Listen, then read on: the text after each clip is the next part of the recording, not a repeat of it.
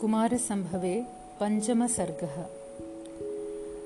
तथा समक्षं दहता मनोभवं पिनाकिना भग्नमनोरथा सति निनिन्दरूपं हृदयेन पार्वती प्रियेषु सौभाग्यफला हि चारुता।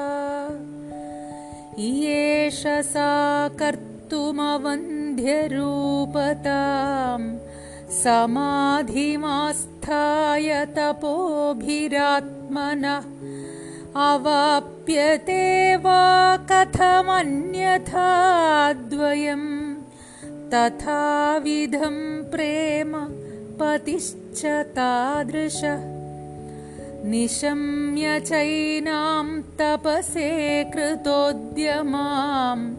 सुतां गिरीशप्रतिसक्तमानसाम्। उवाच मेना परिरभ्य वक्षसा।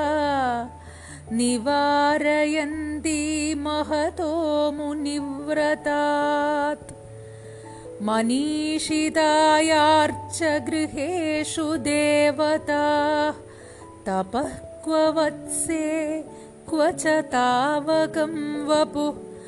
पदं सहेदभ्रमरस्य पेलवं शिरीषपुष्पं न पुनः पतत्रिणः।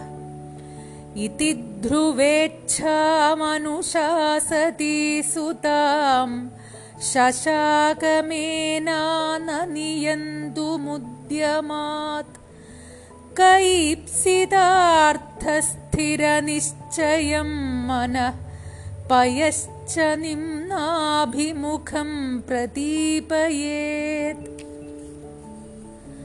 कदाचिदासन्नसखीमुखेन सा मनोरथ पितरं मनस्विनी। अयाचतारण्यनिवासमात्मनः फलोदयान्ताय तपः समाधये अथानुरूपाभिनिवेशतोषिणा कृताभ्यनुज्ञा गुरुणा गरीयसा प्रजासु पश्चात्प्रथितं तदाख्यया।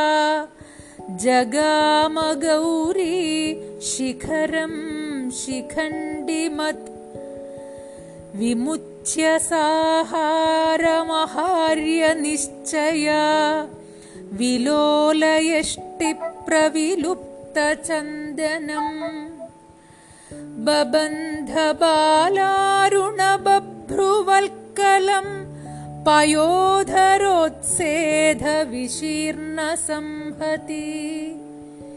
यथा प्रसिद्धैर्मधुरं शिरोरुहैः जटाभिरप्येवमभूत्तदाननम्।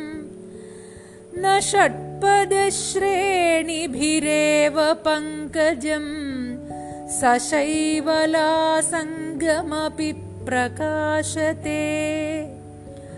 प्रतिक्षणं सा कृतरोमविक्रियां व्रताय मौञ्जीं त्रिगुणां बभारयाम् अकारि तत्पूर्वनिबन्धया तया